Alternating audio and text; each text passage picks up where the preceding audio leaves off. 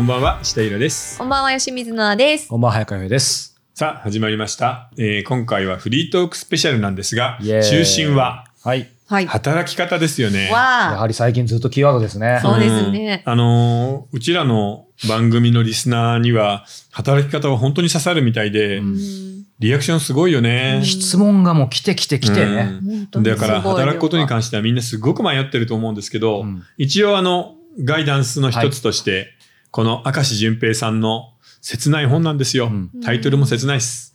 人間使い捨て国家っていう、この本なんかを紐解きながら、働き方について考えようってことですね。いや、その言葉聞いただけでちょっと落ち込んできちゃった、なんか。でもさ、洋平くんとか僕とかさ、はい僕は広告系のプロダクションにいたんだけど、はいうん洋平くんはヘンプロにいたでしょ、まあ、ヘイプロっていうかうん僕も広告ですからね。うん、だからなんかそそっかこのところってさ、残業代ゼロだったよいね。やいや、もう残業代ゼロですし、まあね、しょっぱなから言うか迷いましたけども、そ残業代ゼロで、えっと、終電で帰っても白い目で見られ、みたいな、うんもう地獄ですね。あれ、晩ご飯代出た出ない。そっちはまだよく、さらにひどいわうん。そしてでもタイムカードは押してたから、うんあ、だから残業出てたのかないや、そんなことないよ。そういう会社残業代したら潰れるもん。そっか。うん。で出てない でも、その、まあ、あんまり言っちゃうとね、お世話になったんであれですけど、当時広告がやっぱりまだ良かったので、それなりにそういうヘンプロにしては、結構ね、あの、まあ、生々しい話ですけど、先輩はみんな1000万プレイヤーになってたので、うんそれでは悪くないですよねあ、。悪くないね。う。うんんでも今はもう一気に広告飛んだから。飛んだねやば。い飛んだし、僕らのところ、僕がいたプロダクションは、うん晩ご飯代は出るのよ、残業でうん。やってれば。うんうんただし、あ、タクシー代、深夜のタクシー代も出るし、へー晩飯も出るんだけど、はい残業代はゼロだった。へーもうね、なんか、で、そこでさう、ん洋平くんはちゃんとさ、先輩が帰らないとか、上司が帰らないと待ってたじゃんいや、もう本当それ寿命10年ぐらい縮まりましたうね。ん、でもそこが偉くて、僕はもう、周りが徹夜してても、定時で帰ってたから ね。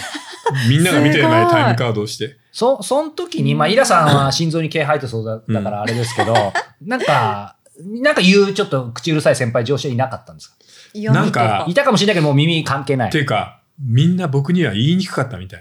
なんでだろう。なんかね、怖かったんだと思でも、いわゆる圧じゃないけど、ななんか特殊ななんかう。、そうだね。あーなんか、流れてる空気違うのかな属している人ではない。だから、はいうちの会社の村上春樹だったんだよね。なるほこの人ちょっと違うなっていう。こんな優しいけど、そうか、社会の中で逆にちょっと怖かった存在かもしいれや、ない。怖いってう。いうか、でも本当に、なんか、誰も説教にも来なかったし。でもやっぱり仕事ば抜群にできたっていうのは正直あるんじゃないですか自分ではね、言わなくても。まあ、普通の仕事、だから1.5人前ぐらい仕事をしたら、それ以上絶対仕事を受けずに、ど。残業をせず、徹夜もせず、へーみんなが苦しんでいる中、早退してたね。はい。へーすごい。はい。っていうか、ちなみに、会社に行くのは11時半。うんてか皆さんね、あの、天ぷらとか広 告それででこ、そそんな遅く行って、しかも、まず想定って普通ありえないですからまね。あ、定時、このプロダ定クション時で6時だけど、でも夕方4時ぐらいに出て、本屋を回って直帰とかいやさ。プロダクションに勤めてる人、そんな人普通いないですよ。え、正味だって会社に7時間半。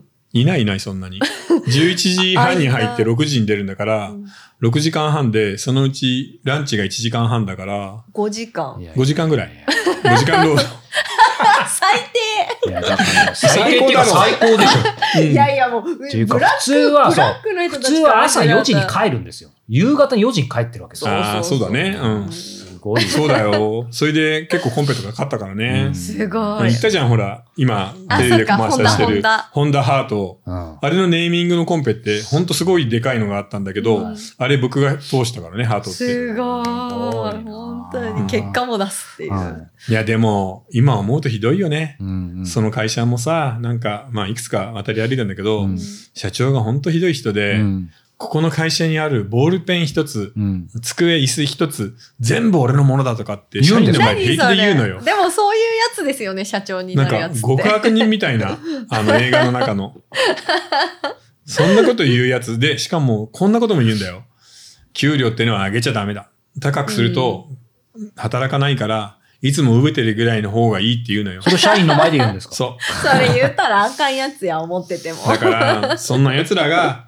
今こういう国にしてるんですよあーいや、本当そうですよね。だって残業代なしでさ、うんしかも制限なしで働かせ続けするっごいてですよね、これ。洋平君も僕も体験してるもんね、うん、で、その中にいると、よく、いいわれ別として、なんかそれ普通だと思っちゃうから、うんなんかこれ言い方いいかわかんないですけど、前も言ったかもしれないですけど、この逆に起業してから、うんまあ、あの、普通のそれまでは要は深夜までずっと働いてたから、うん夕方5時とかに、うん。よ世の中上がる人、本当にいるんだっていうのをね、起業してから気づいたんですよ。うんだから、いブラックの中にいるともう、光も闇もよくわかんないみたいそうなんだよね。で、定時帰りの人ってこんなにいるんだと思うよね。そう夕方そうたまたま電車なんか乗な。るそうなんとで。すよ。うん。うん、だからなんかね、今、しかもさ、今ほら、異次元の少子化ってやってるじゃない、うんうん岸田さんが。でも、あれってさ、ちゃんと結婚ができて、 正社員の旦那がいる家のところにちょっと手厚くして、でもその人たちって人口の半分しかいないわけじゃないうん。正社員で結婚ができてる人なんて。ううんん。正社員で結婚してない人を言ったら、これぐらいだから、せいぜい3分の1だよね。35%。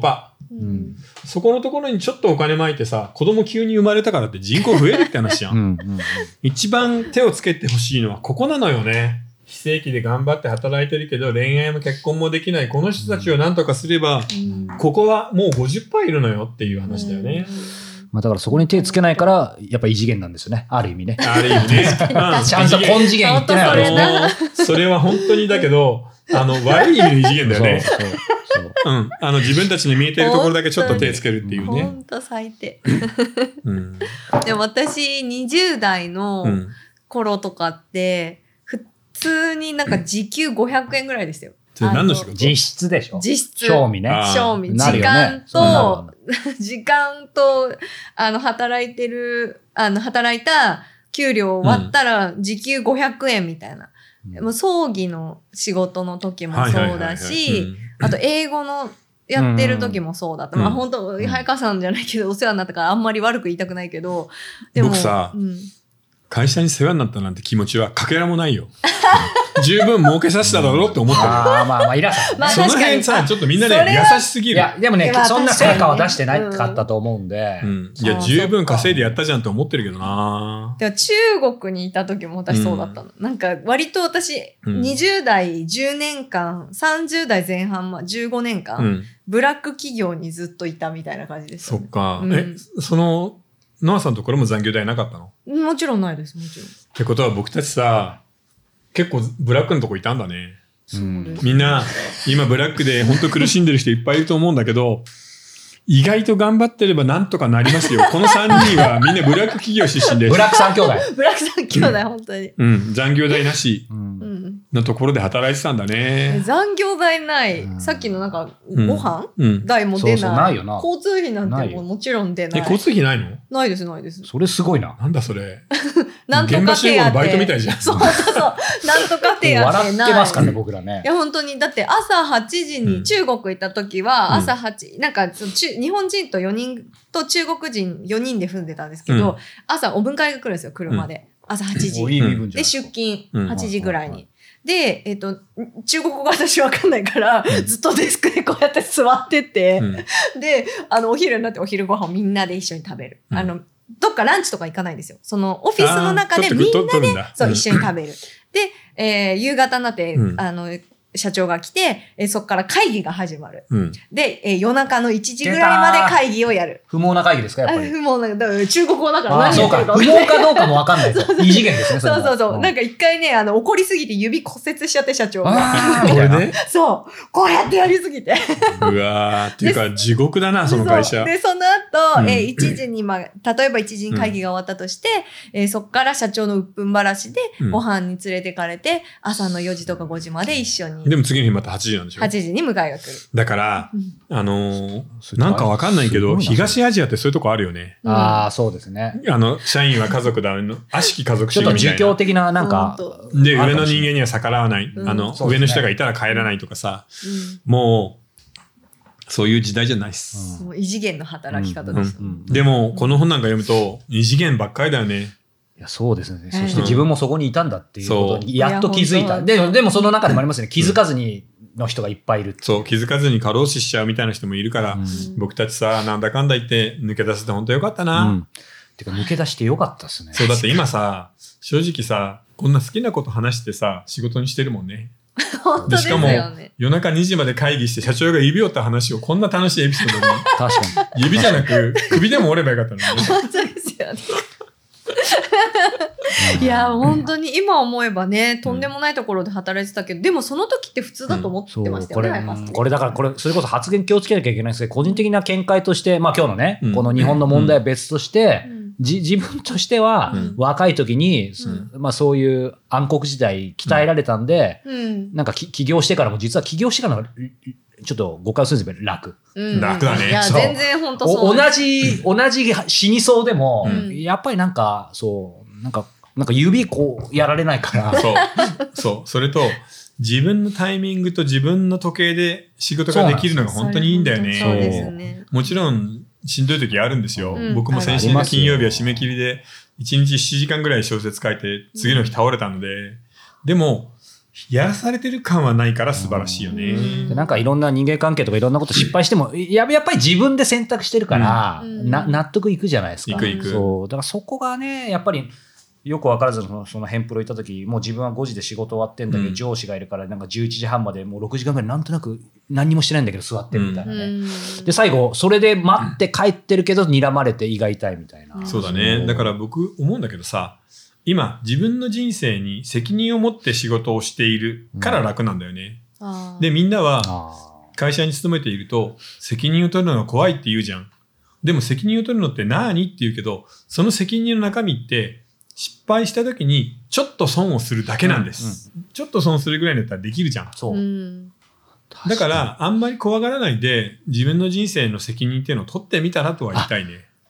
これいいですかかぶせちゃいますけど、よく自由には責任が伴うって言って、みんなちょっとうん特に驚、おおビビるじゃないですか。うんでもこれ逆ですよね、うん責任持つと自由になるから、そう。楽しいですよね。そうあー、それに、だから、よく、今は自己責任の時代だって言うけど、自己責任っていうのは、自分で儲かる時もあれば、ちょっと損をすることもあるよっていうことです。うん。うんだから、あんまり怖がらずに、なんか、生きた方がいいかも。そうですねん特に今、ブラックで苦しんでる人は、動いた方がいいと思うよい。や、本当そううですん。ね。あの、少しでも条件のいいところに動いてもいいし、うんうん僕たちのようになんかフリーランスになってもいいし、あるいは今のところにいながら副業やってもいいんだけど、ううんん何かしら動かないと、あの、そうですね。周りは変わんないからうね、んうん自分の世界を変えるのって自分でしかないので、うん確かに。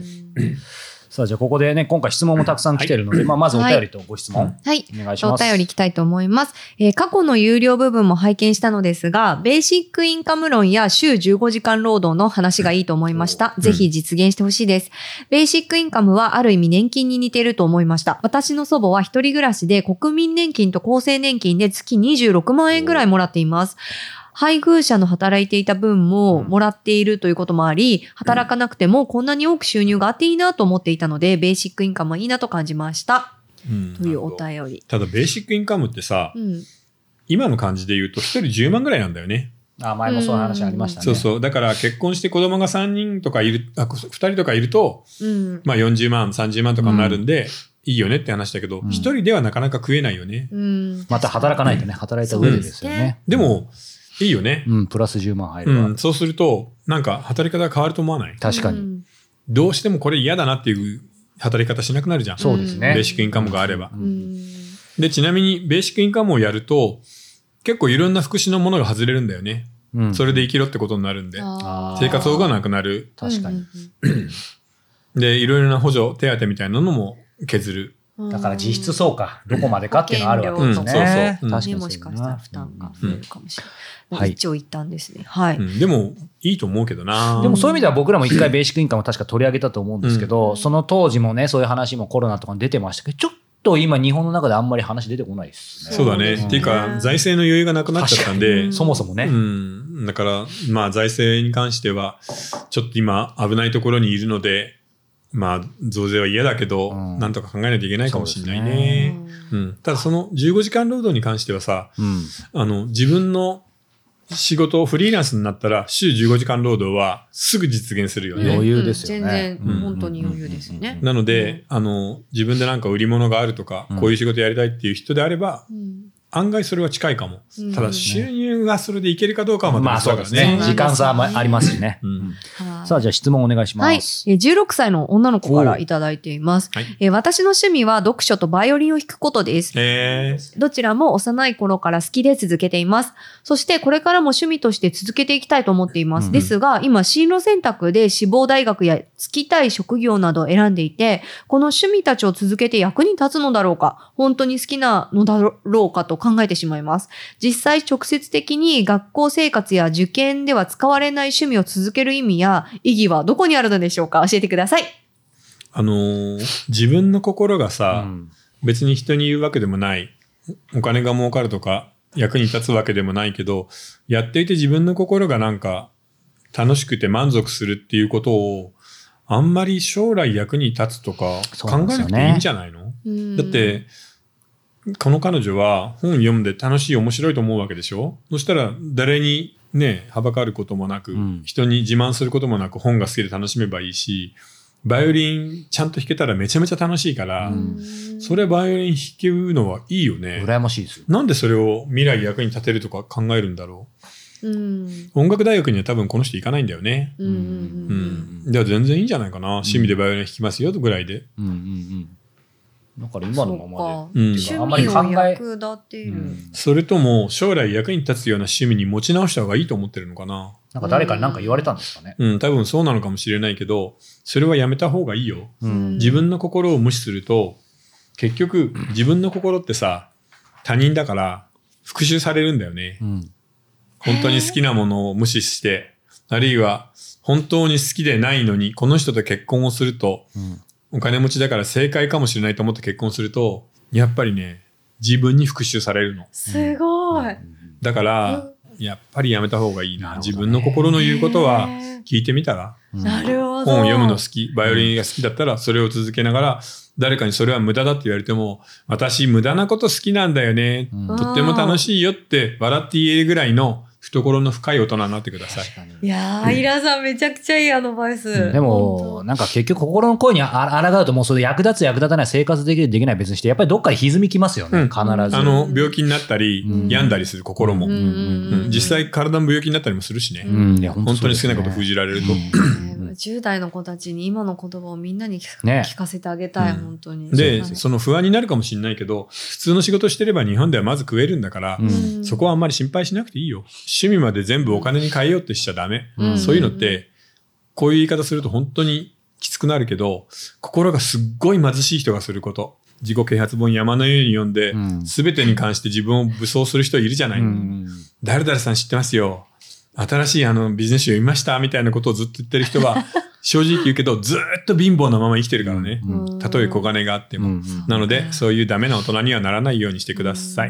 はい。はいさあ、えーということで、えー働き方スペシャルということでね、はいあのこの後も、えー本編でいろいろ話も出てくると思いますし質問もね、たくさん来てるので、うん取り上げていきたいと思うんですが、はい、えーご視聴は4通りです。えー YouTube メンバーシップ、えーニコニコ動画、Apple サブスクリプション、そして audiobook.jp、えーいずれか、えーお好みの方法でご視聴ください。詳しくは概要欄をご覧ください。さあ、そしてですね、えー今日はお知らせがあります。えーこのおとらじね、今日で165回ですが、えーね、ここまで皆さんよくご視聴いただいている、まあ、感謝の気持ちも込めてですね、えーイラさんと話して全編無料えーで、公開を何タイトルかね、そうしですねようっていうことで、これから定期的にやっていこうと思うんですが、今回は第1弾ということでですね、え3本、えー概要欄にもあると思いますけども、えー第1回、えーまさに番組の第1回ですね。そうかえーはい。2019年の直木賞直前大予想おー、すべてはここから始まったんです。へーままた初々しい僕らをね、見てほしいんですけど、そして第2回、ああ、第3回か。これも良かったですね。殺戮の世界史。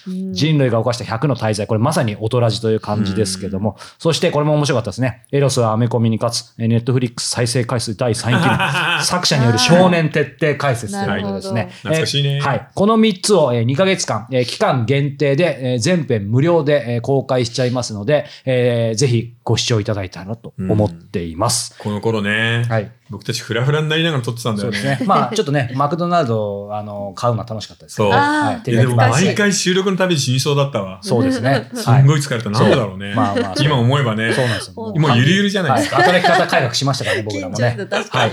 まあ、そんな感じで本編につなげていきたいと思いますが、えー続きはまた後ほど。はーい。